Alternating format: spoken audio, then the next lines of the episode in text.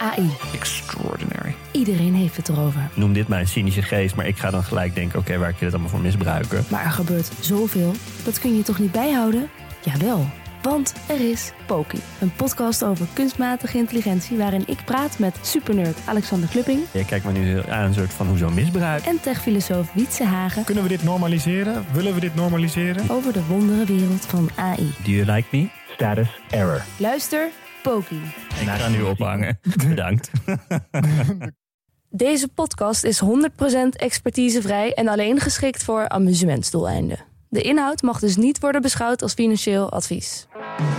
Dit is Jong Beleggen, de podcast. Ik ben Milou En ik ben Pim. en deze aflevering is het onderwerp Free Cashflow, oftewel vrije kaststroom. Ja, we hebben Mark Langeveld te gast. De man op het gebied van technologieaandelen. Jarenlange ervaring in het vak, ja. En hij legt uit waarom hij liever naar cash kijkt dan naar winst, wat eigenlijk slechts een mening is. We hebben het over operationele kaststroom, capex, cashflow conversie.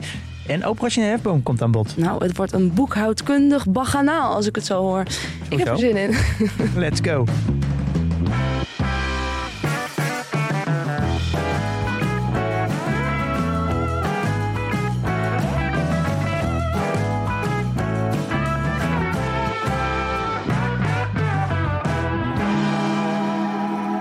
Mark, jij bent de aandelen-expert op technologiegebied in Nederland. Nou, ten eerste omdat je er al heel lang mee bezig bent, maar je beheert ook het Exponential Technology Fund voor de Belgische vermogensbeheerder Econopolis. En in jullie eigen woorden is dat eh, ja, beleggen in de winnaars van morgen in technologie. Nou ja, zeg het maar. Wie zijn dat? Dan zijn we meteen klaar. Nou ja, kijk, wij eh, splitsen ons, zeg maar, de technologie is natuurlijk niet een homogene sector. Daar zitten heel veel verschillende eindmarkten in. En dan moet je denken aan eh, natuurlijk Internet of Things, eh, big data, gaming, robotics, eh, 5G en noem maar op. Er zijn er in totaal 15 niches of silo's die wij hebben geïdentificeerd. En we proberen binnen die 15 eindmarkten, binnen die silo's, de drie winnaars van morgen te identificeren, vroegtijdig. En door daarin te beleggen, een bovengemiddeld rendement voor onze klanten te, te realiseren. Ja, En het voordeel van die strategie is dat de, winnaars van morgen veranderen ook niet elke dag. Het verandert wel af en toe, dus het is een dynamisch proces. Denk vroeger maar aan aan Netscape of aan Nokia. Eh, die zijn toch zeg maar, weer van het toneel verdwenen op eh, dat terrein. Je moet wel alert zijn dat zeg maar, de winnaars van morgen ook wel eens kunnen veranderen. En dat is wat ik eigenlijk de hele dag doe. eh, 24-7 eh, met vierkante ogen naar een scherm kijken. Om te kijken of ik niks mis in technologische ontwikkelingen en innovaties. Om die winnaars van morgen te blijven herkennen. wat een baan. Nou, iemand moet het doen, zou ik zeggen. En je belegt al sinds je 14 bent, geloof ik, hè? Ja, ja. Dan nog niet begonnen in de technologie. Maar Nee, nee, nee, toen in, in die tijd was er nog weinig technologie. eh, Uh-huh. maar op mijn veertiende in aanraking gekomen met beleggen op de beurs. Eh was midden jaren tachtig. En eh, vanaf dat moment eh, met alle fouten die je als jeugdige belegger moet maken. En ook moet ma ja, maakt. ja, we, we weten het. Eh, gelukkig op tegen die tijd nog met, met een klein vermogen. Dus dat deed niet heel veel pijn. Maar de, de leerschool die dat met zich meebracht. Daar heb ik weer op latere leeftijd mijn voordeel mee kunnen doen. Dus ik Ja. denk ook alle jonge luisteraars die graag willen beleggen of aan het beleggen zijn. Het is juist goed om foutjes te maken in het begin. Zodat Ja. je op latere leeftijd, als het waarschijnlijk om grotere bedragen gaat, diezelfde beginnersfouten niet meer maakt. Ja, hou vol zou, zou ik willen zeggen, inderdaad. En wanneer kwam dan precies die switch naar technologie? Dat, Ik heb wanneer- dat midden jaren negentig ben ik, ik ben vanaf mijn twintigste op de beurs eh, gaan werken. In het begin eh, in een back-office rol, omdat ik niet gelijk eh, op de vloer kon komen. Eerst een beetje opwerken. Eerst achteraan, zeg maar, onderaan beginnen bij in dit geval de back-office, administratie. En uiteindelijk opgegroeid tot analist eh, en sales en eigen hedge fund eh, opgericht. eh, Ja. Gewerkt voor Kempenco, Barclays, eh, Credit Suisse. En nog? eh, de switch naar technologie kwam bij Kempen. Toen, ik, bij Kempen in was 1995 ben ik begonnen als technologieanalist. Ja. Onder andere ASML en Bezi, eh, zeg maar, Bezi naar de beurs gebracht. eh semiconductor equipment bedrijf. Het eerste stuk over ASML. En de eh, eerste analist die eh, ja, vanuit Nederland over ASML begon te schrijven. Toen ASML nog eigenlijk helemaal niks voorstelde op het wereldtoneel. Ver achter Nikon en Canon in die, in die tijd. Het hoofdkantoor was toch ook nog een klein kantoortje toen in Veldhoven. Als je binnen kwam rijden. Ja, dat is tegenwoordig helemaal totaal anders. dus wat dat betreft, het is wel leuk omdat die bedrijven die ik toen al leerde kennen. Die ken ik dus inmiddels al bijna 30 jaar. Eh, Ja. Ik heb al meerdere CEO's, CFO's daardoor ontmoet en meegemaakt. Waardoor je soms meer historie weet van het bedrijf dan dat de CEO, Ja. CFO die er op dit moment zit er nog van weet. Ja, Pim, Pim natuurlijk is een- blij dat ja, je er een hele belangrijke vraag. Heb je toen die aandelen gekocht, ook privé bijvoorbeeld? En heb je ze nog steeds? Ik heb ze nog steeds, maar eh, ik heb wel eens wat winst genomen en er weer in en er weer uit. En, eh, maar in de periode dat ik zeg maar analist was, kon ik daar niet zelf in beleggen door allerlei natuurlijk, regels. eh. Ja. En ik was eigenlijk dus analist op de leukste sector die er is. Qua nou ja, spannend beleggen. Mhm. Dus in die tijd kon ik niet beleggen in ASML en de Basies en de Philips en nou ja, noem ze allemaal ja. Eh, to- toen had je ook nog Baan, software en ja, KPN Quest, Versatel. Oh ja. Maar dan heb je dus de mij niks. 2000 eh, crash ook meegemaakt. Ja. Hoe, eh, hoe heb je dat ervaren? Het was een hele spannende periode, weet ik nog. Eh, want eh, uiteindelijk liepen we in 1999 en 2000 liep het alleen maar op. Hè, qua beurskoersen en euforie. De vervolgens werd opgeblazen. Ja, Ja. en de Nasdaq bestond toen in 2000, 2001 voor 80% uit bedrijven die nog geen winst maakten, nog geen positieve vrije kaststroom genereerden. Het waren vooral beloftes in de toekomst. En dat bleek ook wel in 2001 toen de dotcom-bubbel barstte. Toen waren vooral de bedrijven die wel winst maakten en wel eh, positieve vrije kaststroom genereerden, die bleven relatief goed liggen. Die daalden wel, maar die bleven relatief goed liggen. Maar de bedrijven die vooral pas over vijf, zes jaar winst zouden gaan maken, die kregen echt klappen van 80, 90 procent toen. eh. En dat is wel een periode wat ook weer heel leerzaam is geweest voor later. Omdat je toen dus inderdaad ook zag en herkende eh, het voordeel van om zeg maar, te beleggen in af en toe in defensievere technologie. Gewoon een, met een sterke balans, met een sterke free cashflow. Dit al een beetje bewezen hebben. Ja, die het al bewezen hebben en die, die dus niet afhankelijk zijn van de banken eh, op het moment van herfinanciering. Want Ja. banken zijn altijd eh, heel happig om te financieren, maar niet als het eh, in een moeilijke periode. Dan zijn ze allemaal even niet thuis. Hè. Het is de beroemde paraplu die ze alleen aanbieden op het moment dat de zon schijnt. En ik denk dat het ook nu weer in deze periode waarin we nu leven geldt dat je echt moet opletten met bedrijven die nog geen winst maken en nog in de komende 18 maanden moeten herfinancieren dat die er niet zomaar op kunnen rekenen dat het tegen hele gunstige tarieven kan gebeuren. Ja. Eh, aan dat de kapitaalmarkt er niet klaar voor is. Maar En eigenlijk ben je hebben we, met dat ook wel een- banken. eh, ja. we hebben dat wel een beetje gezien na corona, denk ik ook Ja. wel. Want Ja. daar is ook best wel een... Bekend. Het grote groep aandelen is, is daarna met 90% gedaald. En toen de rente omhoog ging. Die, eh, dat zit gewoon, hoe jij het eerder formuleerde, er zit geen bodem in. Dus Ja. omdat het geen winst maakt, kan het eigenlijk ook gewoon makkelijk 90, 95% zakken. Eh, en als zolang er een, eh, ja, een vrije kaststroom is, geeft dat natuurlijk een, ergens een soort van demping. Ja. Eh, Kijk, professionele beleggers willen altijd hun sommetjes kunnen maken. Eh, ik zelf ook. En op het moment dat er een winst is, of een dividend, of een buyback, dan kun je in ieder geval uitrekenen waar gegeven een bepaalde marktrente eh, een bodem van een koers zou moeten liggen. En op het moment dat er geen winst wordt gemaakt nog, omdat het een belofte is, eh, nog geen vrije kaststroom, je bent afhankelijk van financiering door derden, dan is er eigenlijk en geen dividendsteun, geen, geen steun vanuit je multiples, waardering. Dan kan dus een koers op het moment dat de rente oploopt en dat de alternatieven voor beleggers beter worden, kan een koers inderdaad 80, 90 procent naar beneden komen. Dat hebben we natuurlijk 2022 gezien met het ARK Innovation Fund, een collegafonds van Cathy Wood. Die had met name beloftes in haar portefeuille zitten. Heeft het heel goed gedaan voor 2022, maar in 2022 kregen ze echt eh, zware klappen, zeg maar. Ja. Nou, dit jaar, omdat de rente nu wat weer aan het dalen is, zijn dat dan weer de aandelen die wel weer het hardst omhoog kunnen. Dus dat is een andere, volatielere tech, noem het maar segment, ja. dan waar ik eh, voor mijn klant in, eh, in beleg. Ik wil niet zeggen dat ik er helemaal niet in wil beleggen, maar het gaat wel om het profiel van de klant en de, de belegger. Of die wenst, zeg maar, om dit soort volatiliteit Ja. te beleggen. Want ik werd een beetje geraakt door je zei defensieve tech. Want dat heeft dan ook te maken met een soort van levensfase. Kan je dat wat meer toelichten? Nou ja, defensieve tech wel. Kijk, vroeger was tech werd gezien als zeer cyclisch.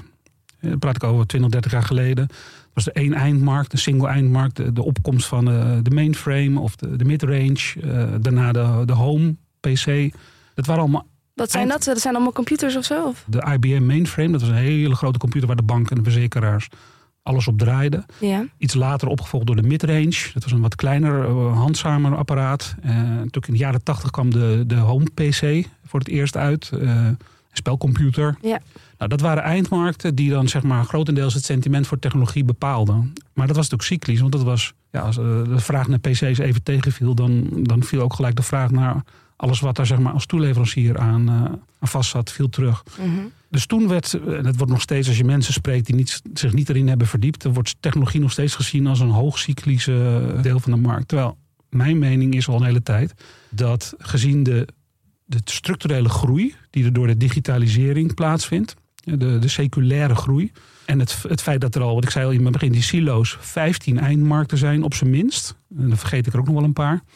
Betekent mijns inziens dat de technologie sector niet meer zo afhankelijk is van één eindmarkt. Maar dat er zoveel eindmarkten zijn die structurele groei veroorzaken. Dat eigenlijk uh, technologie een, een veiliger segment of deel van de markt is geworden dan segmenten die vroeger als veilig werden gezien. Heeft het ook te maken met dat het zo'n geïntegreerd deel is geworden? We zijn steeds meer vervlochten geraakt met technologie en digitalisering. Dus we kunnen niet, het is niet echt meer een keuze om, om technologie te gebruiken. Het is gewoon overal. Ja, want als jij als bedrijf denkt van nou, ik, ik pas het niet toe in mijn bedrijf en de concurrent of de buurman doet het wel, dan verlies je waarschijnlijk marktaandeel. Of klanten die eenmaal bij de buurman gaan shoppen, die zie je ook waarschijnlijk niet meer terug. Dus je wordt eigenlijk gedwongen, alles wordt tech. Of het nou de zorgsector is, of de verzekeringssector, of de, de retailsector. Of je kan niet zo gek bedenken. Ik kan geen sector bedenken eigenlijk waar technologie geen intrede heeft gedaan. Of waar het de belangrijkste investeringscategorie is geworden. Ja. Dus alles wordt tech. En of het nou uiteindelijk 90% van de economie wordt of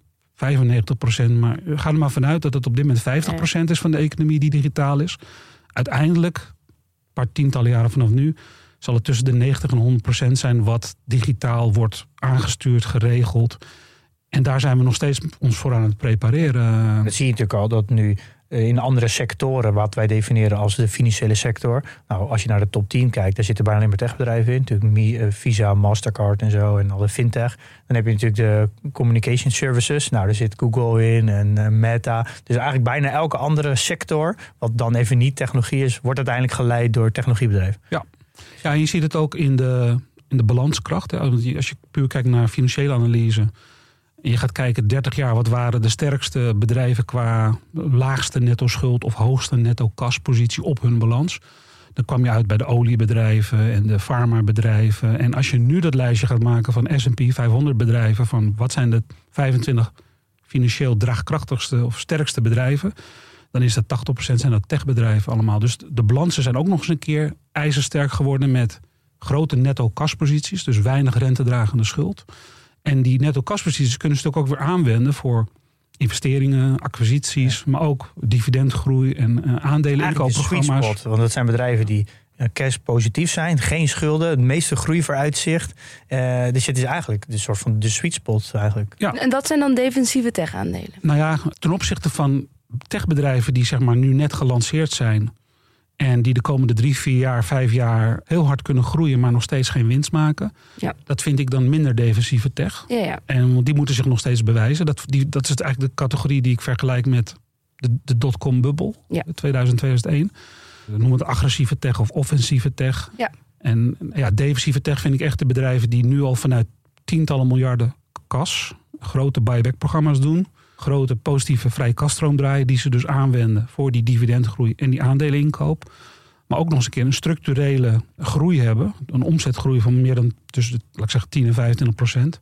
Met operationele hefboom, waar jullie het recent ook over hebben gehad, volgens mij in een van de podcasts. En waar we ook nog wel op terug willen komen straks. Uh, ja. ja. nou ja, en, en ja, dat is wat, ja, wat Pim ook zegt, dat is de, de sweet spot in mijn ogen, waardoor mijn eindconclusie is van ja, iedereen die denkt dat tech nog als cyclische sector moet worden gekwalificeerd, die moet zijn huiswerk beter gaan doen. Je gaf het al aan, operationele hefboom. Daar hebben we een paar afleveringen terug van gemaakt. Daar had je eigenlijk ook wel te gast kunnen zijn of misschien wel gemoeten. Hoe belangrijk is dat voor jou in, eh, in eh, een van de criteria als je bedrijven selecteert? Nou, het is een van de, de, de, belangrijkste criteria. Ik weet niet of, of we ze allemaal moeten opnoemen, omdat dat misschien te lang duurt. Maar het feit dat als een bedrijf met, en ik geef dan als voorbeeld vaak 10% omzet groeit, eh, dan is het vaak zodat de kosten niet zo hard zullen meegroeien. Die, dus die stijgen wel, want je moet natuurlijk meegroeien met de organisatie die, die je hebt. Dus je blijft investeren in research and development, in, natuurlijk in sales. Maar goed, als het goed is, groei, zijn die groeipercentages van de kosten lager dan die van de inkomsten. Dan krijg je een soort operationele hefboom, waardoor 10% omzetgroei leidt tot een 20% groei in je bedrijfsresultaat. En als het goed is, 25 tot 30% groei van je netto resultaat. En dat zijn wel ik zeg, de mooie investment cases, de mooie businessmodellen omdat als het dan door die digitalisering en kunstmatige intelligentietrends die er nu zijn, die megatrends, vrijwel zeker is dat die omzetgroei meer dan 10% zal blijven. En je ziet dat er ook nog eens een keer bij het management van zo'n bedrijf een besef is dat ze niet zeg maar te veel onnodige investeringen moeten doen. Dan uh, krijg je een heel leuk businessmodel waarbij bottom line tussen de 25 en 50 procent winstgroei te, te, realiseren valt. En als ze dat ook nog eens een keer met een gezonde return on invested capital doen, dan betekent ook dat je naar de toekomst toe steeds hogere rendementen mag verwachten op je geïnvesteerd vermogen. En waarom is dat leuk? Dat hogere rendement op geïnvesteerd elke nieuwe dollar of euro die wordt geïnvesteerd, leidt weer tot dat hogere rendement, wat in de toekomst weer voor leuke dingen voor de aandeelhouders kan worden aangewend. Dus ja. investment case wordt alleen maar sterker als, Ja. het, eh, als het ware daardoor. En dat zie je dus ook, dat die grote techbedrijven ook nog steeds die groei vast kunnen houden. Wat eigenlijk voor heel veel mensen contra-intuïtief is. Ja. Want ze altijd zeggen, ja, hoe groter, hoe moeilijker is. Wet van de grote getallen. Ja. Maar dat laat Big Tech eigenlijk, eh, die spot daar eigenlijk een beetje mee. Ja, en dat komt denk ik door die, wat ik zeg, de belangrijkste twee trends. Die digitalisering, die digitale transformatie. Eh, Nadella van eh, Microsoft zei al in 2021 dat ze toen tijdens COVID in twee maanden tijd, doordat iedereen thuis ging werken en thuis ging shoppen en zeg maar alle online activiteit, dat ze in twee maanden tijd een digitale transformatie hadden gezien die ze normaal gesproken in twee jaar tijd zouden hebben gekregen. en natuurlijk, er werd heel veel groei toen naar voren gehaald eh, door dat eh, effect. Dat hebben we even gemerkt in 2022. Toen A, de rente opliep en B, de groei eventjes wat terugviel. Omdat die groei, die was natuurlijk al eerder geweest. Ja. Maar dat is nu weer in 2023 weer totaal genormaliseerd. En je ziet nu gewoon dat de onderliggende groei bij ja, zowel de Amazons als de Microsoft als de, de Apples toch weer normaliseert en, en terugkomt. Nou ja, kijk naar Nvidia dit jaar. Begin van het jaar was de omzetverwachting voor het eerste kwartaal nog een miljard of 4, 5. En uiteindelijk eh, zitten we nu al in de buurt van de 20 miljard Ja. binnen twee kwartalen. Dus dat is zo'n Ja. fenomenale groei. Dus eigenlijk heeft in 2023 kunstmatige intelligentie, als ik kijk naar Nvidia, zijn iPhone-moment gehad. Een Ja. iPhone-moment noem ik het moment dat Apple in 2008 met zijn iPhone kwam. Toen ging de koers van Apple ging van, van, van 2 naar 6 dollar, ging keer 3. Toen verkochten natuurlijk ook mensen op zo'n fantastisch rendement in een jaar. Maar goed, Apple staat nu 200, dus ze zouden ze beter nog even kunnen vasthouden. Ja. Eh, en het betekent ook dat op het moment dat er een iPhone-moment is, dat je dus ook nog makkelijk 15 tot 25 jaar kan profiteren van Ja. het doorlopen van zo'n Ja, moment. dat, is, dat is bijna niet voorstellen, want je, de- dat is gewoon een, eh, een 300% omzetverhoging. Dat, dat, durf je natuurlijk, dat durft niemand in een, eh, in een, een TCF-modelletje in te vullen. Nee. Dan, als je dat laat zien aan iemand, dan eh, word je voor gek verklaard. Kijk, het is ook niet in de lijnen verwachtingen dat dat natuurlijk jaren door kan gaan. Hè? Gewoon van nature. Als, Maar als mensen het zo dat denk ik in, in, misschien in, in, in twee, drie jaar tijd niet eens in te vullen. Nee, ik denk dat je. Want bij Nvidia loopt het boekjaar tot en met januari. Dus het, het boekjaar 2024 loopt tot en met januari 2025. Dus je moet altijd even kijken. Nvidia vind ik heel verwarrend, altijd. Ja, nou goed. Dat, Ja, die boekjaren lopen Oh, daarom. heel anders. Zijn zij als enige ook? Ja, je niet? ziet heel snel al 2024 staan als je nog net in 2023 bent. Dat is heel, eh, Ja. Ja. heel verwarrend. Ja. ja, ik zei het verkeerd om. Je zei eh, januari 2023. Dat was zeg maar het begin van de, de hype.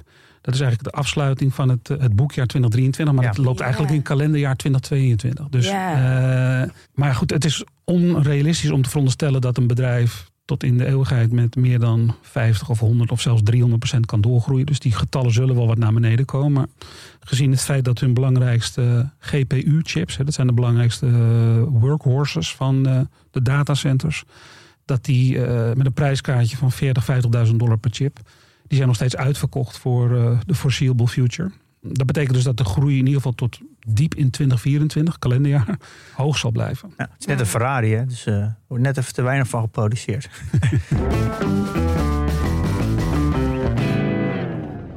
Eh, Ik heb jou eerder horen zeggen dat je eigenlijk graag belegt in de free cashflow aristocrats. Ja. Eh, Ja, want daar, dat is het onderwerp ook van deze aflevering. Vrije kaststroom, free cashflow. Dus ik was wel benieuwd, wat, wat speelt eigenlijk de free cashflow nou voor rol in dit hele verhaal? En jij zegt dat is een van de belangrijkste metrics. Nou ja, dat kan Marco denk ik ook wel uitleggen. Ja, ik ben heel benieuwd. Ja, het is, eh, toen ik begon met beleggen, toen eh, las je vooral in rapporten en in de krant en op de, in de media eh, dat naar koers-winstverhouding. Het aantal keer dat beleggers bereid zijn om voor de winst van een bedrijf te betalen, dat was echt bepalend. En daarmee werd ook de druk voor de bedrijven opgevoerd om te zorgen dat ze in ieder geval de winstverwachtingen waarmaakten. Ja, dus dat die cijfers die ze publiceren goed zijn, want anders zakt de koers in. Ja, maar dat is eigenlijk een, een, een boekhoudkundig, eh, boekhoudkundige maatstaf netto winst. Want je kan er allerlei kosten toch instoppen die eh, structureel zijn, maar die je als bedrijf kunt identificeren als eenmalig of als herstructurering. Of, eh, en, en dan er weer uithalen, waardoor je netto winst er net even wat gunstiger uitziet. Ja. Afschrijving natuurlijk toepassen. Ja, nou ja, dus ik, ik kijk wat dat betreft, ik kijk wel naar winst. Maar ik vind het belangrijk om te kijken naar uh, cash metrics, zoals het heet. Dus omdat je eigenlijk met een winst kan je dus het nog enigszins manipuleren als boekhouder. Um, terwijl met een cash metric is dat veel moeilijker. Omdat de cash aan het begin van het jaar en de cash aan het eind van het jaar is eigenlijk wat je als bedrijf aan rendement hebt gemaakt boven het niveau van je kosten en investeringen. Ja. Dus daar is moeilijker mee te manipuleren. Dus dat vind ik een, een zuiverder ja, maatstaf. Wel goed, ja. wat bijna als MKB'ers failliet gaan, is het 9 van de 10 keer door cashflow. Uh, ja. En niet zozeer door winst of verlies. En zegt het minstens net, zo, net zoveel? Nee, veel meer. Ja, want uh, kijk, als MKB'ers failliet gaan, is het vaak door de liquiditeitssituatie. En eigenlijk de netto winst zegt niks over de liquiditeit. Terwijl een free cashflow of een vrije kaststroom in het Nederlands. Maar laten we het over free cashflow hebben, want dan, dan ja. dat maakt het makkelijker. Ja. Dat geeft wel aan de mate waarin zeg maar, een bedrijf zijn operationele winst minus de noodzakelijke onderhoudsinvesteringen. Als dat bedrag positief is, dan maakt het bedrijf eigenlijk meer geld dan dat het investeert. Waardoor het een, een positief rendement haalt voor zijn ja. kapitaalverschaffers. Waarmee het leuke dingen kan doen. Hè? Want je, free cashflow is belangrijk om te kunnen blijven investeren in groei om je R&D-uitgaven te kunnen blijven doen, om eventueel acquisities te doen, om daarnaast nog een dividend te kunnen betalen of om een aandeleninkoopprogramma te doen. Uh, en je bent niet afhankelijk van de banken. En uh, wat heel veel MKB'ers natuurlijk wel hebben, is dat ze afhankelijk zijn van de banken. En de banken, wat we net ook zeiden, zijn, geven niet altijd thuis als het regent uh, buiten. Ja, voor de financiering. ja, financiering ja. of herfinanciering van ja. bepaalde dingen. Dus om nou niet afhankelijk te zijn van onwillige bankiers. Uh, is het goed om een positieve vrije kaststroom, uh, free cashflow te draaien. En ik vind het een heel belangrijke, omdat je kan er ook met een waarderingsmaatstaf op loslaten, waardoor je met een koersdoel kunt gaan werken. Uh, bijvoorbeeld, als ik 2% bij de bank krijg op mijn spaargeld, wat eis ik dan van een bedrijf als ik erin beleg op de beurs? Wat ze mij bieden bovenop dat risicovrije rendement, wat ik bij de bank kan krijgen. Dan leg ik daar natuurlijk een risicoopslag op, want ik loop een risico, dus daar wil ik voor beloond worden. Ja. En met een contante waardeberekening van toekomstige cashflows, free cashflows, kan ik tot die waardering komen om uiteindelijk te concluderen of het nog steeds zinvol is om te blijven beleggen in dat bedrijf. Begrijp je dan de free cashflow yield? Of doe je, hoe, ga, hoe ga je dat doen? Of doe je gewoon een DCF dat je de contant, alles naar, naar nu berekent? De contante waarde berekent? Allebei, allebei. Kijk, een free cashflow yield geeft mij aan, stel je voor dat de free cashflow yield uh, die ik wens. Uh, 5% is, noem maar wat. Of, dan betekent dat ik 20 keer de free cashflow maximaal wil betalen. Ja, en is, want is de, de, de wel 20 keer de cashflow betalen, is, is dat voor jou de. Uh, is, dat, is dat gemiddeld? Hoe, hoe zie je dat? Nou ja, dat is afhankelijk van uh, welk bedrijf. Hè. Hoe hoog is de groei? Hoe hoog is de operationele hefboom? Wat is het rendement op geïnvesteerd vermogen? Die ROIC. Daar zitten verschillen in. Dus bij het ene bedrijf accepteer ik een lagere free cashflow yield omdat de structurele factoren zoveel beter zijn dan gemiddeld. Ja. En bij een ander bedrijf eis ik een wat hogere free cash flow yield uh, als, als entreepunt. Omdat de return on investment capital wat lager is. Of omdat ja. de, de groeimogelijkheden wat uh, minder robuust zijn. Kijk, je kunt je voorstellen dat een Nvidia als bij wijze van spreken de komende vijf jaar tenminste met 50%, ik noem maar wat, zou kunnen groeien. Met een zeer hoge return on invested capital, omdat die chips nou eenmaal heel duur zijn. En dat ze bijna niet hoeven te investeren in het onderhouden van hun faciliteiten, omdat ze alle productie van de chips uitbesteden in, uh, in Taiwan. Dan krijg je een heel aantrekkelijke propositie. Waar ik dus bijvoorbeeld zou kunnen zeggen: van nou, ik accepteer vandaag dat de free cash flow yield wat lager is. Ja. Terwijl een bedrijf die uh, nog wel uh, wat minder hard groeit, wel groeit, maar minder hard groeit, met een wat lagere return, ja, dan zal ik niet bereid zijn om ik noem wat 40 keer de free cash flow te betalen op dit moment. Dan ja. betaal ik liever een lagere free cash flow multiple. Heel veel voor mij een begrip om het goed te kunnen volgen. Want ik weet niet zeker wat een free cash flow yield is. Ik kan het niet helemaal omvatten. Het zit er namelijk in dat als je de koers-winstverhouding hebt, die ken je wel. Ja. Als, je daar, uh, als, je die, als die 20 is, dan kan je hem omdraaien. En dat is dus 5% yield is dat. Dus dan draai je de 20 delen de 100, draai je hem om. Ja. Hetzelfde principe kan je ook met free cash flow doen. Okay. Dus je draait hem eigenlijk om om hem te kunnen afzetten tegen, de, tegen bijvoorbeeld de marktrente of, uh, ja. of een dividend uh, als yield. Je het, of als je het anders wil zeggen, als je een koers-winstverhouding hebt van 20, dan krijg ik eigenlijk in 20 jaar tijd verdien ik mijn investering terug. Want ja. de winst die gemaakt wordt, als ik die 20 keer heb, dan heb ik mijn, mijn investering terug. Dus als ik in 20 jaar tijd mijn investering terugverdien, dan verdien ik eigenlijk 5% per jaar terug. Dus ja. dat is die inverse ah, ja, factor. Ja. En dat doe je eigenlijk met de free cashflow yield hetzelfde. Als ik bereid ben om 20 keer de free cashflow te betalen, dan Ja. verdien ik in 20 jaar tijd met free cashflows mijn investering terug. Dat is dan een 5% free cashflow yield Ja. per jaar. Ja, ik snap het. Eh, maar zijn er wel wat ezelsbruggetje? Bijvoorbeeld, er wordt gezegd, gemiddeld is de markt eh, eh, bijvoorbeeld een eh, koers-winstverhouding van 15. Kan je, heb je daar ook ezelsbruggetjes voor als het gaat om eh, de free cashflow? Nou ja, ik kijk natuurlijk met name naar tech. En met tech, in, in de euforieperiode eh, had je free cashflow yields toen de rente zeg maar negatief was. Eh, was het al heel makkelijk om te zeggen van nou, ik accepteer een free cashflow yield van 2%. Met andere woorden, als het alternatief min 1 is, dan wil ik wij spreken eh 4% opslag hebben voor mijn risico. Dus dan accepteer ik een 3% yield. Ja, als min 1 de, de marktrente is, dan accepteer ik 3% free cash yield. Was ik dus bereid om 33 keer de op dat moment geldende free cashflow te betalen voor een aandeel. Op het moment dat het aandeel gunstiger noteerde dan dat, was het koopwaardig. Als het duurder dan dat noteerde, was het natuurlijk niet meer zo koopwaardig.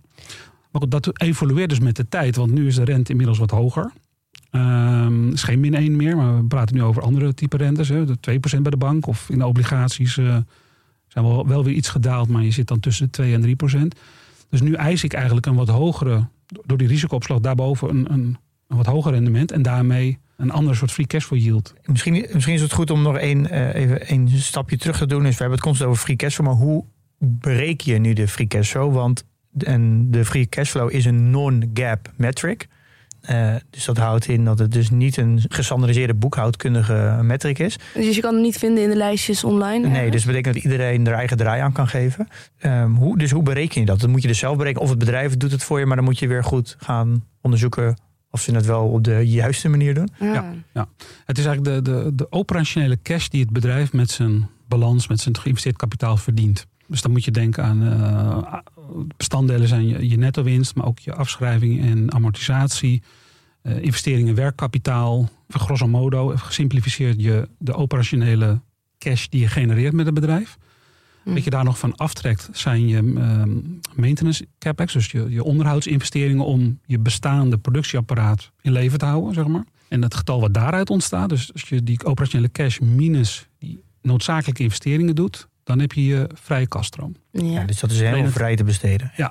En alleen het, de meeste bedrijven rapporteren niet eh, hun maintenance capex apart van hun groei capex. Dus daar moet je door een paar keer per jaar met het bedrijf te spreken. Of bij de aandeelhoudersvergadering. Of bij, in mijn geval als belegger krijgen we een paar keer per jaar de kans om met de CEO, CFO om de tafel te zitten. Dat zijn bijvoorbeeld wel vragen die altijd de revue passeren. Om, Ja. een klein beetje een inschatting te maken van als een bedrijf al tien jaar lang, ik noem maar wat, 40% van zijn totale investeringen aan maintenance uitgeeft en 60% aan groei. Als ik dan een idee heb over wat ik projecteer voor de toekomst aan totale investeringen, dan kan ik natuurlijk met die 40-60 verdeelsleutel Ja. een idee maken wat de maintenance capex gaat zijn.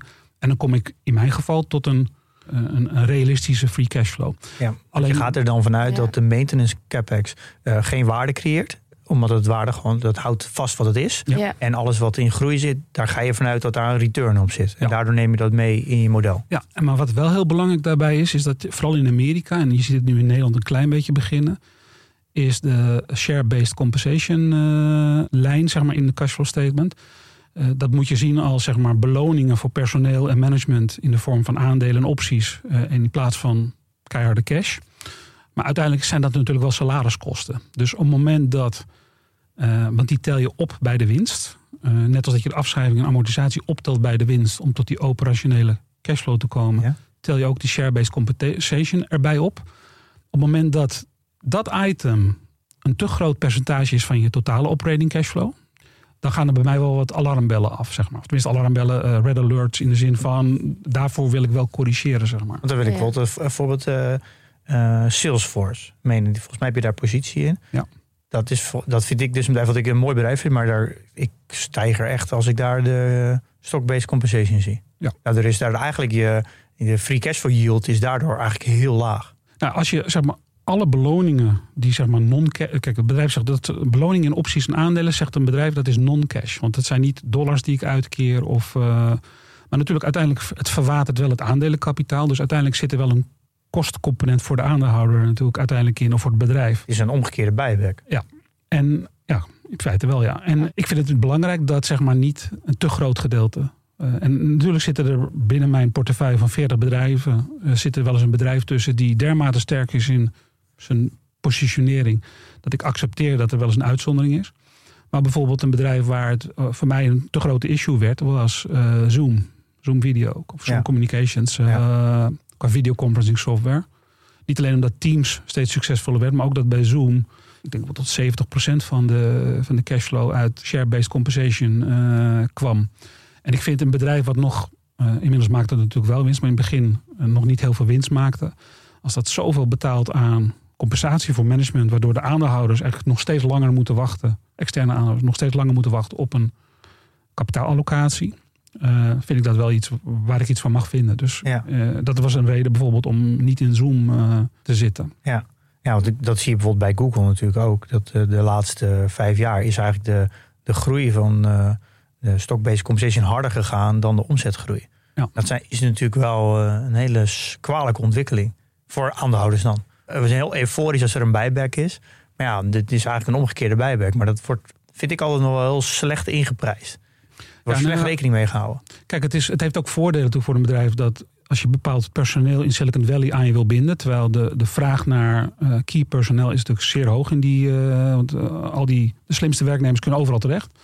Als je die wil behouden of wil inlokken met ja, de golden handcuffs, zeg maar, de gouden handboeien, dan is dit wel een methode natuurlijk om iemand aan je te binden. En dat is op de lange termijn voor aandeelhouders ook goed nieuws. Ja, dus het, het heeft zijn voor- en Ja. nadelen, maar puur als je je financiële analyse erop loslaat, dan moet je dus in je achterhoofd houden dat die share-based compensation kan redelijk verstorend werken in je, Ja, ja. in je analyse. Goed om rekening Ja. mee te houden. Ja. Dus Ja. is het dus automatisch eigenlijk het gat tussen de netto winst en de free cashflow automatisch ook groter als we praten over kapitaalintensieve bedrijven? Omdat je dan een heel groot gedeelte eh, capex hebt, dus kapitaalinvestering om de, de business in de lucht te houden. Dat zien we natuurlijk in de auto-industrie heel erg. Ja. Nou ja, Taiwan Semiconductors die investeert helemaal extreem veel van de free cash, van de operationele kaststroom in capex. Ja. Daardoor is eigenlijk het gat tussen netto winst en free cashflow heel groot.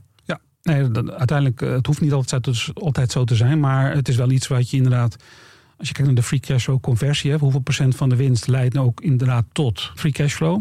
Dus het is weer een andere maatstaf die daar vaak voor wordt gebruikt, dus EBITDA. Eh, de conversie van EBITDA naar free cashflow, hoe hoog is die? En hoe hoger die is, hoe beter het is. Eh, uiteindelijk, want dat betekent namelijk dat er van dollars die er verdiend worden, dat dat ook allemaal uiteindelijk als vrije cash onderaan de streep eh, vrij besteedbaar wordt.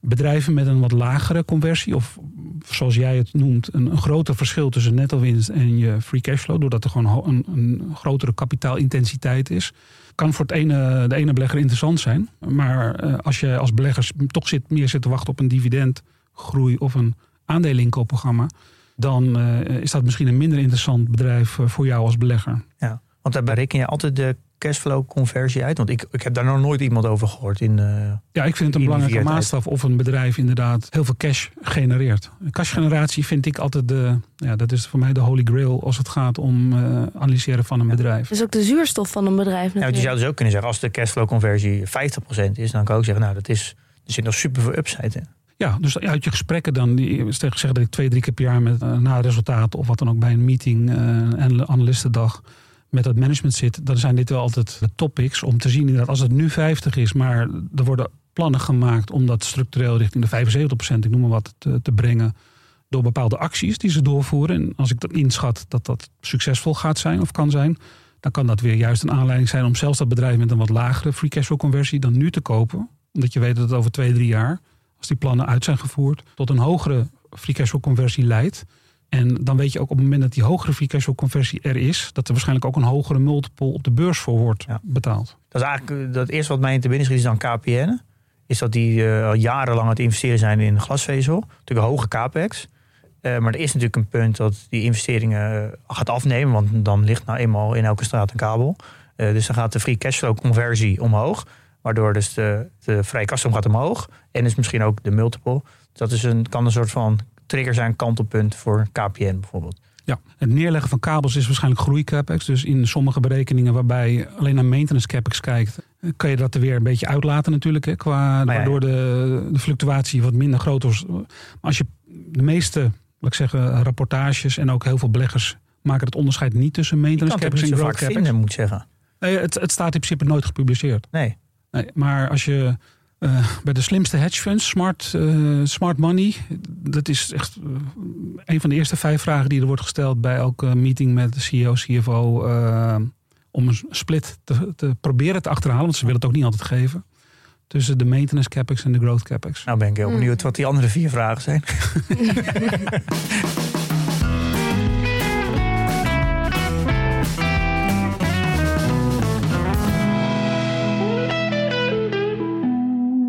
je doet- waardeert natuurlijk nooit echt op ratio's. Maar dat is misschien wel een, een manier om even snel gevoel te krijgen voor waar, waar, waar noteert het nu op. Maak je dan gebruik van de enterprise value of de, of de prices market cap?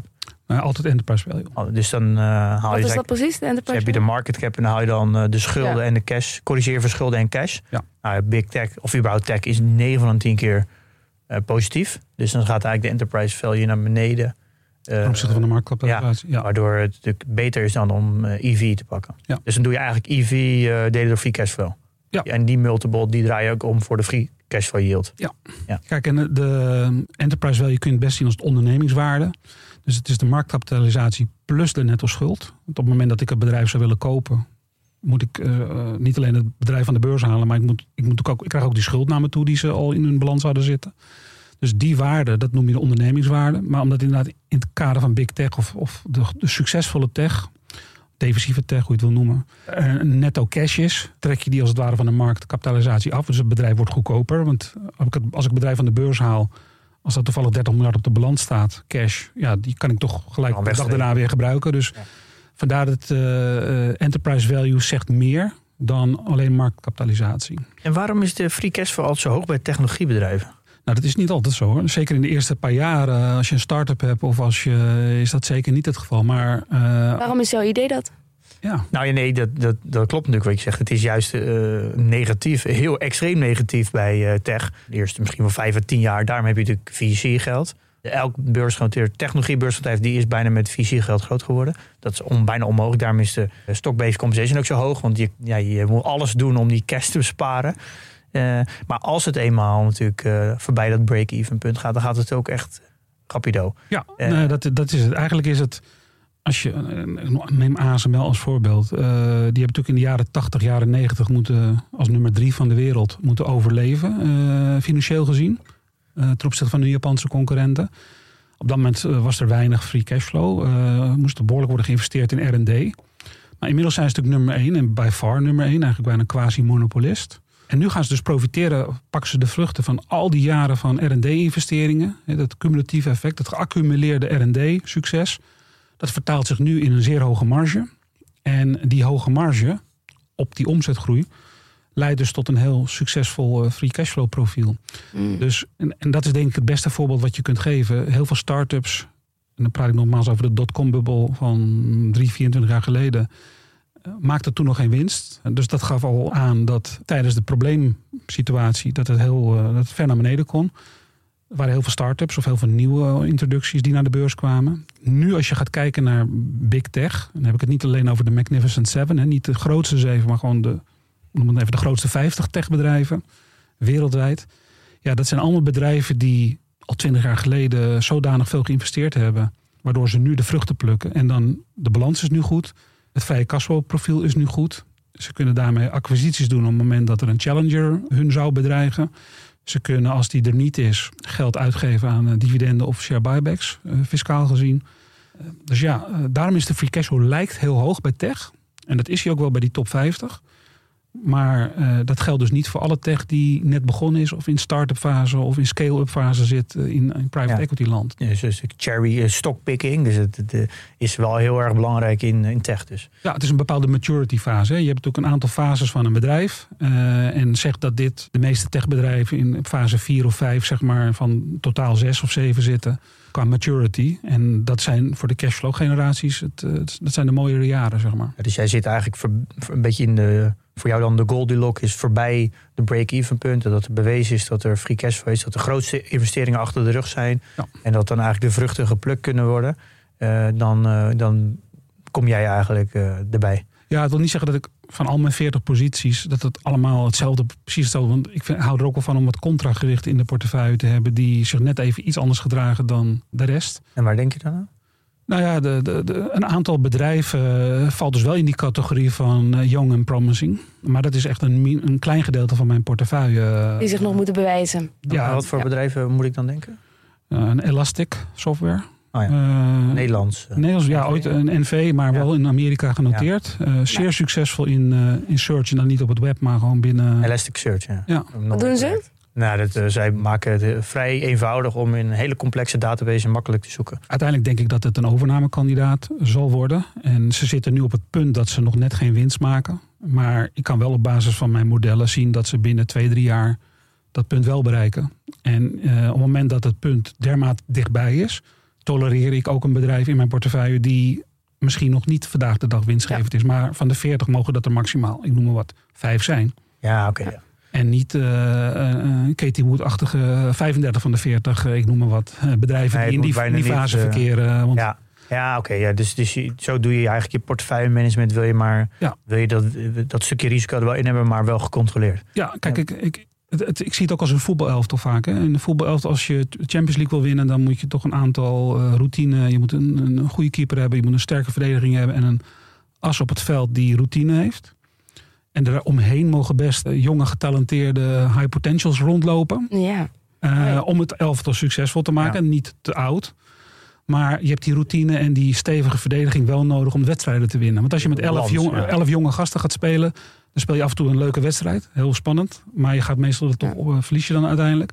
Als je met elf oudjes gaat spelen, eh, dan ga je er ook op. Dus Ja. het moet een goede balans zijn. En dat is met beleggen eigenlijk met een portefeuille net zo. Ja. Ja. Betekent ook dat jij dan dus ook eh, regelmatig in eh Silicon Valley komt voor je werk? Ja. Eh, Wat is regelmatig? nou, regelmatig. Nou, in ieder geval, je komt er wel om met bedrijven te spreken. En, eh, Ja, ik ben net toevallig vorige week teruggekomen uit Las Vegas. Eh, omdat de, de sfeer, het nieuwe concertpaleis, wat ze daar gebouwd hebben voor 2,3 miljard. Daar geeft U2 eh, allemaal concerten, maar dat is een, een digitale wall, een LED-wall. eh, ja, nou, ongekend. echt next level Ja. als het gaat om eh, de digitale experience. Dus dat wilde ik in ieder geval meemaken, Ja. die experience. Dat was geweldig. Dus ik, eh, nee, ik kom er nog steeds ja, regelmatig. Maar ik zie ook de bedrijven uit Silicon Valley, die komen ook regelmatig naar Europa toe. En dan is er een conferentie van Morgan Stanley of Merrill Lynch of Goldman Sachs. Die in Londen wordt georganiseerd of in Parijs of in Frankfurt. En dan kan je relatief efficiënt op één of twee dagen kan je twintig bedrijven zien. Ah, ja, ja. Een soort speed dating, maar Zo. dan eh, anders. En dat is op zich voor mij efficiënter dan dat ik elke keer naar Silicon Valley eh, reis. Want het, Ja. het vliegen is wel leuk, maar niet eh, te vaak, zeg maar, eh, die afstanden. En ook rondom Silicon Valley, rond de Bay Area. De- niet alle bedrijven zitten in de, niet downtown of eh, paar zitten in Palo Alto, een paar zitten in. San Jose. Eh, nou ja, je bent toch wel aan het reizen daar. En het- uiteindelijk is dat voor de kwaliteit van je research niet echt bevorderend als je vermoeiend zeg maar, van de een naar de ander toe gaat. En dan Nee. zijn dit dat soort conferenties in Europa of in Azië, waar je er, ik zeg 20 of 30 in, in een paar dagen tegelijk kan zien. eh, wel heel efficiënt. Ja. Ja, ik kan me ook voorstellen dat het wat leven in de, de brouwerij blaast. Want jij bent bijna, het is allemaal boekhoudkundige taken die je eigenlijk de hele dag aan het doen bent. Maar dan lijkt het me heel leuk om ook daarheen te gaan en met die mensen te praten over, over die cijfers. En dat je dan toch dat, dat er werkelijk dat beeld erbij hebt. Ja, want het, kijk, je wil ook graag de body language zien van degene die het beleid bepalen bij zo'n bedrijf. Ja, En zeker als je dat al jaren achter elkaar doet, dan zie je ook wel de verandering in body language. Om, als ik een bevestiging zoek van wat ik denk te zien in de cijfers, wil ik dat ook wel graag zien in de, Ja. de communicatie, face-to-face. Eh, net als dat wij nu face-to-face zitten. Je, je, je, je- ja. je krijgt toch een ander beeld dan dat je bij wijze van spreken nu op afstand zit te conference. eh, Betere kwaliteit. Hè? Heb je wel eens iemand afgewezen op body language? nou, niet afgewezen op de body language, maar wel in de combinatie met van ik kan, dat ik een vermoeden had dat het eh onderliggend toch niet zo goed ging bij het bedrijf als dat ze pleegden te, Ja. te, te tonen in hun resultaten. Hoe zie je dat dan? Gaat die, Ja, gaat die zenuwachtig gaat die plukken? Of? Ja, nou ja, dat soort dingetjes inderdaad. Ja. Eh, en zeker als je weet dat diegene al, als ik die al weet ik wel twintig jaar ken of zo, eh, opeens anders formuleert, anders communiceert. Dan is dat vaak voor mij wel een bevestiging van oké, dit moet Ja. ik eh, mee oppassen, zeg maar. Ja, we kunnen het fysieke nooit helemaal uitsluiten. Ja. Ik ben echt extreem geïnteresseerd in die operationele hefboom. Voor mij is dat een soort van compounding. Het is, heel veel, het is bijna niet te bevatten in je hoofd. En daardoor wordt het naar mijn altijd onderschat. Hoe kan je bedrijven spotten die dit, dit, die dit concept heel zo, gewoon al in zich hebben vanuit nature? Of hebben, maar dat het nog niet heel goed naar buiten is gekomen. Dat de markt het nog niet heel goed waardeert. Nou, kijk, operationele hefboom is, het klinkt heel ingewikkeld, maar uiteindelijk is het de mathematische uitwerking van een uh, businessmodel of een, een winst-verliesrekening. Uh, het is vrij normaal als je met 10% omzet kan groeien uh, en je zit niet in een enorme groeispurt, dat je een hogere groei realiseert qua winst. Omdat de kosten nooit zo hard kunnen, snel kunnen meegroeien als dat je inkomsten groeien. Ja. Bij een succesvol product en bij, laat ik zeggen, niet in een bedrijf wat een groeispurtfase doormaakt. In zo'n normale situatie heb je altijd een operationele hefboom. Zelfs het, het stomste bedrijf heeft dan een operationele hefboom. Alleen de operationele hefboom wordt natuurlijk wel groter naarmate het bedrijf profiteert van een digitale groei of digitaliseringsgroei. En daar ook nog eens een keer verstandig mee omgaat qua waar het geld aan uitgeeft. Ja. Um, Kapitaalallocatie. Ja, geeft het allemaal aan zinloze R&D-projecten geld uit? Of Kijk, Atjen heeft bijvoorbeeld, ik zeg niet dat dat een stom bedrijf is, maar die heeft natuurlijk wel gekozen om de afgelopen twee jaar behoorlijk te investeren in nieuw personeel. Uh, er kwamen er 550 per half jaar uh, kwamen erbij, uh, vooral software engineers. In een fase waarin alle concurrenten aan het snijden waren in de kosten. Daarvoor zijn ze door beleggers afgerekend, want de koers ging van 2800 euro hoog naar uiteindelijk net iets boven de 600 een paar maanden geleden. Omdat de groei afnam door de concurrentiële situatie. In Amerika werd het toch wat moeilijker om zeg maar uh, share of wallet te behouden. Dus de inkomsten kwamen naar, de groei kwam naar beneden. Terwijl het bedrijf volop investeerde in nieuwe mensen. Terwijl de concurrenten dat niet deden. Nou, op de beurs werd dat dus niet gepruimd. Maar, te, maar als je een privébedrijf zou zijn zonder externe aandeelhouders, is het de juiste strategie. Want die mensen waren niet voorhanden in, in de groeifase. Die, die werkten allemaal, waren allemaal prima tevreden bij hun bedrijf. Nu kwamen er opeens, omdat de concurrenten iedereen aan het ontslaan waren, beschikbare ja. engineers op de markt. Ze konden oogsten. Adyen die zei, ja, ja nou, uh, wij willen investeren in toekomstige groei. We hebben niks te maken met die beurs. Communiceren ook bijna niet met de beurs. Ja. Dus die trok al die mensen aan. De, kosten vlogen omhoog. En op dat moment werkt de operationele hefboom dus tegen je. Want je inkomsten dalen, je groei, terwijl je kostengroei stijgt. Ja. Dat is echt de, de verkeerde beweging als het gaat om operationele hefboom. Maar met een drie tot vijf jaars horizon was het waarschijnlijk, is het waarschijnlijk de juiste strategie. Alleen op de beurs word je daar niet voor beloond, want daar willen we de komende drie maanden ja, we rendement morgen, zien. Morgen rendement, ja. Maar uh, ik denk dat Adyen, je ziet nu ook de koersreactie, we zijn nu van 600 weer naar 1200 in uh, nou ja, twee maanden tijd uh, sinds de capital markets day gegaan. Heeft het wel weer goed kunnen rechtbreien en kunnen communiceren dat de groei is, valt dus nu toch wel iets meer mee in het derde kwartaal. Er is iets meer rem op de kostengroei gezet. Nou, dat was precies wat beleggers wilden horen. En nou ja, de koers is weggespoten. Dus het is voor beleggers heel belangrijk dat die operationele hefboom intact is. Maar dus eigenlijk als ik het zo hoor, is een, een operationele hefboom kan eigenlijk alleen echt goed werken als er een hele hoge bruto marge is. Dus dan, want dan heb je natuurlijk namelijk heel weinig extra kosten voor elke nieuwe sale. Waardoor het dan extra hefboom effect heeft. Want een, een Ahold heeft een lage bruto marge, omdat hij natuurlijk alles moet inkopen. Dus meer verkopen heeft minder effect onderaan de streep. Ja, maar het, het, het, heeft niet alleen met bruto marge. Het heeft natuurlijk ook met uh, OPEX, de operationele kosten, uh, investeringen te maken. Bij Adyen ging het met name om de OPEX. Ja, maar de OPEX is, staat natuurlijk vaak vast. Dat is natuurlijk die... Adyen zou je nu voor kunnen kiezen om de komende vijf jaar de OPEX gelijk te houden. Ja. Dat zijn operationele kosten, dus ja, bijvoorbeeld gewoon werknemer. niet meer personeel aannemen. Ja. Dan zou in principe die OPEX vrij gelijk kunnen blijven. Ja, ook voor de luister, OPEX, dat zijn de R&D, de sales general en admin en de nou ja, personeelskosten, overige kosten. Gewoon de, de, de, operationele kosten die niet zeg maar, direct aan de omzet gerelateerd zijn.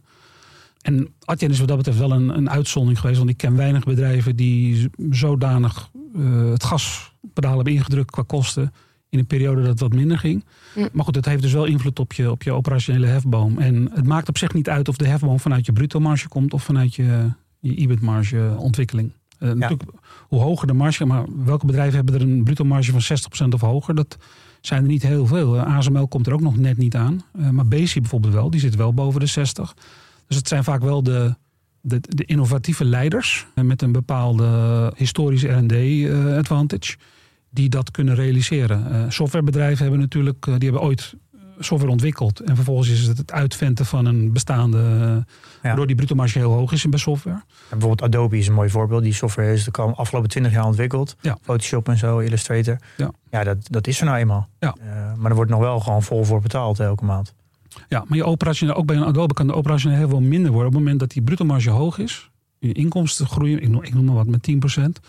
Als er enorme investering is in OPEX, dan zal de operationele hefboom minder worden dit jaar dan het jaar daarvoor. Ja, ja natuurlijk. Ja, ja. Want dan blijft die bruto marge als het ware gelijk, de conversie. Maar daar zit het, uh, het probleem van een uh, wat lagere operationele hefboom zit met name in de OPEX-kant. ja, maar dan is natuurlijk wel afhankelijk van als in de OPEX de R&D weer... Als de OPEX wel gaat door de R&D, dan is het minder erg. Want dan ga je er weer vanuit dat die R&D op een bepaalde manier weer terugkomt. Ja, als het bedrijf zich in het verleden heeft bewezen dat het de R&D-dollars, euro's... succesvol kan omzetten in toekomstige producten en toekomstige groei dan mag je dat denk ik ook verwachten naar de toekomst toe bij nieuwe R&D-investeringen. Dan uh, zien we inderdaad graag dat ze niet besparen op R&D. Er zijn ja, ook weinig, ja. weinig technologiebedrijven die durven te zeggen van we gaan op R&D besparen. Omdat we, want dat is in feite toch een signaal naar de beurs toe van we weten het even niet meer. Ja. Uh, en dat is niet wat je wil horen als aandeelhouder van een bedrijf waarvan je hoopt dat die de komende nou ja, tien jaar nog de, de, de, meest innovatieve winnaar gaat zijn in zijn segment. Uh. Ja, wat mij ook opvalt, we het toch over OPEX hebben, is dat uh, bij vooral de, de, de technologiebedrijven die een beetje richting dat, dat break-even puntje, dus dat cashflow positive, dat, dat de sales en marketing echt gigantisch zijn. Bijvoorbeeld zo'n Atlassian, nou ja, dat is een, veel van zulke soort SaaS-bedrijven, daar zitten sales, HubSpot volgens mij ook en zo, al die type bedrijven, GitLab en zo. Er zitten allemaal 20, 30 en soms wel 35 procent Salesforce trouwens ook. 30 procent is sales en marketing. Ja. ja, dat is hoog. Dat doen ze omdat ze natuurlijk nog groei zien. Maar dat gaat natuurlijk uiteindelijk naar, denk ik, misschien 10, 15 procent of zo. Dat is meer de gemiddelde, denk ik. Dus dan die OPEX wordt dan, is kunstmatig hoog. Omdat ze nog groei zien. Dat is een beetje hetzelfde als de R&D hoog is. Omdat je groei wil. Omdat je groeikansen ziet. Ja, ja. maar ook omdat ze graag het, het, het, beeld levendig willen houden... dat er heel veel groei te halen valt. Zowel met de bestaande klanten, dat ze elk jaar met de bestaande klanten 20% meer kunnen doen dan het jaar daarvoor. En natuurlijk nieuwe klanten uh, en share of wallet willen vergroten met uh, extra producten, cross-selling en noem het dan maar op. Ja. En als we natuurlijk overnames doen, want dit soort bedrijven doen per definitie ook altijd veel overnames. Dan wordt vaak de R&D-kosten van het bedrijf wat ze overnemen, wordt uitgefaseerd. En dat levert dan weer een extra margeverbetering op bij de combinatie, zeg maar. Ja, want is het kijk jij zo ook een beetje naar als je bijvoorbeeld een aandeel over in tien jaar wil waarderen, wat is dan uiteindelijk de free cashflow? Dat je ook heel erg kritisch naar de OPEX nu kijkt. Dus hoeveel sales en marketing is het nu, hoeveel CAPEX is er? Dat je dat over tijd gaat verkleinen, omdat het minder nodig is? Ja, nee, uh, dat is belangrijk. Maar misschien om even een voorbeeld te nemen weer aan Facebook of Meta. Meta, maar ook Google. Die spenderen natuurlijk tientallen miljarden Google met Google Bets. Hè, met name een Waymo, het zelfrijdende autoproject. En uh, Meta natuurlijk met Metaverse. Daar gaat echt nou ja, 20 miljard per jaar in. Als je natuurlijk een free cashflow hebt van, nou, bij Google zal het zijn 80 miljard per jaar basis of zo. Als je dan 20 miljard per jaar gewoon, nou ja, met alle respect wegpist aan projecten die misschien over 5, 6 jaar wel of niet uh, het leven gaan zien dat vinden aandeelhouders niet zo leuk. Dus er is ook druk gekomen de afgelopen twaalf maanden vanuit aandeelhouders op Meta, op Zuckerberg en op, uh, op Google, op Ishai om uh, niet blindelings maar uh, geld in dat gat te blijven storten. en dat er wel eigenlijk een, een return moet gaan komen. En niet over tien jaar, maar liefst op wat kortere termijn. Ja. Nou, en ik heb wel het idee dat ze die boodschap hebben uh, ontvangen medio 2022. Want, jaar van efficiëntie heeft Zuckerberg aangekondigd. Ja, uh, ze hebben heel veel mensen ontslagen. Ze hebben, uh, wat, zijn wat kritisch naar hun investeringen gaan kijken. En inmiddels nemen ze er ook wel weer heel veel weer aan natuurlijk. nu we door de, de dip heen zijn. Maar er is wel iets meer realisme gekomen bij dit soort bedrijven.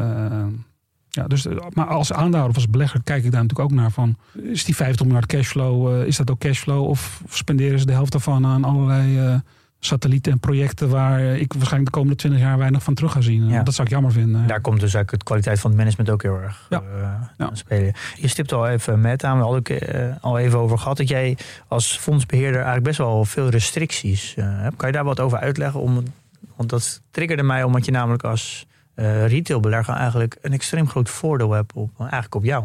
Ja, het universum, uh, wat je als retailbelegger hebt, is in principe de hele wereld. Je mag zelf kiezen of je in tabak en in uh, olie of in uh, wapens. wapens. Of, uh, uiteindelijk is dat meer hoe je zelf in de, in de wereld staat, bepalend of je daarin wil beleggen. Maar ik als professionele fondsmanager, wij hebben te maken met een huisvisie, met een aantal labels wat wij qua sustainability aan willen voldoen. Onder andere United Nations. Uh, we volgen ook het Noorse staatspensioenfonds. Uh, we hebben Sustainalytics. We hebben in België ook nog Fabelfin. Dat zijn allemaal kwaliteitswaarmerken, waarborgen... dat je uh, bepaalde duurzaamheidsprincipes in je beleggingen toepast.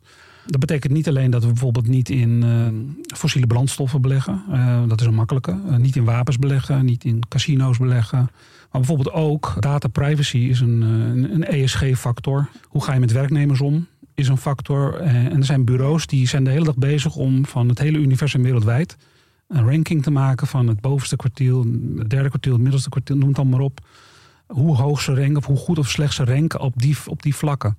En op het moment dat een bedrijf niet in de beste categorie valt, dan uh, sluiten wij die eigenlijk ook uit met onze beleggingen. Dus ten opzichte van een retailbelegger die de vrijheid heeft om in alles en nog wat te beleggen, ook als bijvoorbeeld uh, de vooruitzichten daarvoor goed zijn, daar heb ik dan een nadeel op. Op het moment als ik even niet beleg voor duurzaamheid, maar denk van alleen maar aan rendement, ja. uh, daar kan ik niet in alles beleggen waar die ja. retailbelegger wel in kan beleggen. Zijn er ook technologiebedrijven, ik weet niet of je dat kan noemen, die, die dan voor jou worden uitgesloten?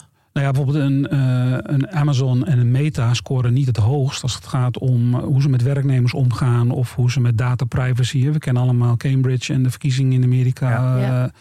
Uh, waarbij onze data die wij, omdat we gratis gebruik maken van Facebook of Instagram, uh, onze data toch worden gebruikt of misbruikt of hoe je het wil noemen. Daar, daar kiezen we voor. voor andere dingen. Ja. Nou, dat betekent dat qua ESG dat bedrijf niet zo goed scoort als een bedrijf wat zeg maar, daar niet mee, ja. mee bezig is. Dus als ESG leidend is, en dat is bij ons bij Econopolis zo, dan heb ik niet de vrijheid om in al dit soort aandelen te beleggen. Tenzij ze hun leven aan het beteren zijn en langzamerhand opklimmen op die ranking. Waarbij het in de categorie. Het hoeft niet het beste van de wereld te zijn, het beste jongetje van de klas, maar het moet wel goed scoren ten opzichte van veel conculega's. Ja, ja. Bijvoorbeeld, uh, de Tesla heeft een lagere ESG-score dan een uh, Shell. Wat natuurlijk best wel moeilijk te begrijpen is, maar dat is voor jou natuurlijk heel vervelend. Want dan zit Tesla niet in jouw beleggingsuniverse. Ja. En ondanks dat is het toch dit jaar een prima jaar met uh, 40% rendement geweest. Ja. Er is nog steeds genoeg uit te kiezen natuurlijk. En, kijk, en Tesla is ook wel heel creatief met accounting. Dus ook al zouden ze die ESG-score niet hebben gehad. Dat is nou typisch een bedrijf wat bij mij allerlei rode alarmbellen doet afgaan. Uh, ondanks dat ze voor de, de, de, gemiddelde kijker of vervolger hele goede dingen doen voor de wereld qua duurzaamheid. Dan heb ik het niet over de batterijtechnologie en hoe dat allemaal wordt gegenereerd zeg maar, en gemaakt. Maar uh, met name de creatieve kant van het bedrijf. Waarbij, uh, zeker in de tijd dat Elon Musk daar een paar jaar geleden nog uh, stevig meeroerde. Dat kon echt van geen kant hoe ze daarmee met communicatie. En, Grappig is dat welke professional ik ook spreek die, ja, die in de afgelopen vier jaar is geweest. zijn allemaal heel negatief Ja, ik Tesla. moet ook denken aan Allard Jacobs Ja, die het ja. gast hadden. Die speculeert maandelijks op de ondergang van Tesla. En die gaat zijn zo flink cashen als het negatief over Tesla. Ja. Ja. Dat is echt een wel ja, ik denk even het ander waar het, het gat tussen het, het sentiment het grootste is. Vooral retailbeleggers zijn super positief. Ja. Professionals wat negatiever. Ja. Ehm, ja, Ja. Mark, eh, zijn we, zijn we nog iets vergeten? Ja. Eh, zijn we nog iets vergeten? Misschien Volgens- moeten we nog een, een soort van conclusie hieraan proberen te verbinden. Want jij bent zo gefascineerd door die operationele hefboom. Nou, dat levert natuurlijk ontzettend veel free cashflow op als het goed gaat. Dat kun je weer op goede manieren besteden. Zeg ik het goed? Ja, je dat is kijkt bedenkelijk. Oké. Nou, wat Eh, ik eigenlijk aan wil toevoegen is dat namelijk denk ik, als beginnende belegger, als, als je aan het leren bent, dan is je eerste indruk heel erg snel winst. Ja. Dat is wat je ook vaak hoort. Dat eh, PE-ratio, dat, die staat ook overal. Dus dat, waar, daar wordt heel erg naar gekeken. En eigenlijk als je naarmate langer belegt, dan en je steeds vaker een jaarrekening ziet, dan kom je er eigenlijk achter dat het, ja, dat het eigenlijk min, steeds minder waarde krijgt. En dat je steeds meer gaat naar, naar free cashflow eh, ratio's voornamelijk. En dan ook de DCF. Maar dat is wel iets waar je veel meer voor moet gra- graven. En omdat het ook een non-gap metric is, moet je het ook nog zelf gaan uitzoeken, moet je het zelf gaan berekenen. ja, je moet dus- eigenlijk een cursus boekhouden volgen voordat je hier een beetje mee kan Nou, beginnen. Ik heb trouwens wel op de website eh, een, even simpel gezegd hoe je heel makkelijk de free cashflow kan berekenen. Ook met Ja. de websites zoals QuickFS en You Finance. Dus als je dat wil doen, kan je even naar de show notes gaan. En ik heb al jouw eh, beleggingscriteria er ook op gezet. Dus als je daar eh, geïnteresseerd in Ja. bent, kan je naar de show En- notes gaan. En eh, jouw stuk over accounting magic. Ja, dat is eigenlijk de reden waarom je hier zit. Dat je een artikel hebt geschreven over accounting magic. Ja. Ook zeker het lezen waard. Ja. Ja, en Ja. kijk, eh, ik, wat ik zeg, ik ben vanaf mijn 14 aan het beleggen. Dus de jaarverslagen vielen altijd bij mijn ouders op de, op de deurmat. eh, en als tip voor de beginnende belegger is: eh, begin met een jaar. als- Jaarverslagen moet je altijd tot je nemen, maar achteraan beginnen. De belangrijkste informatie staat altijd achterin bij de notes. En dus eigenlijk moet je, Ja. als je wil Verstopt. Ja, dat, als je wil leren over de tricks en noem het allemaal maar op, die staan altijd achter in het jaarverslag. Dus eigenlijk moet je achteraan beginnen, want na 20 bladzijden ben je meestal eh, weer even moe en dan eh, kan je even door de letters de woorden niet meer zien. Ja. Dus als je vooraan begint, dan mis je die waardevolle informatie die achterin staat. Nou, kijk, een goede tip om mee af te sluiten. achteraan beginnen. Kan je Ja. door de letters de woorden niet meer zien. Die vind ik ook heel mooi. Eh, dank Mark Langeveld dat je te gast was. En wil ik graag ook nog afsluiten met een quote van de grote econoom uit de Verenigde Staten, Alfred Rappaport. Cash is effect and profit is an opinion. Dank. En dit was de laatste aflevering van 2023. Maar volgend jaar zijn we er natuurlijk gewoon weer. En dan beginnen we het jaar met een, uh, nou ja, een reflectie op 2023, heb Pim? Uh, we kijken ook even breder, vier jaar terug. Vier Ik ben dan uh, ongeveer rond die aflevering vier jaar aanbelegd. Nou, kijk aan. Tot volgend jaar. En in de tussentijd, jongens, investeer in je kennis en beleg met beleid.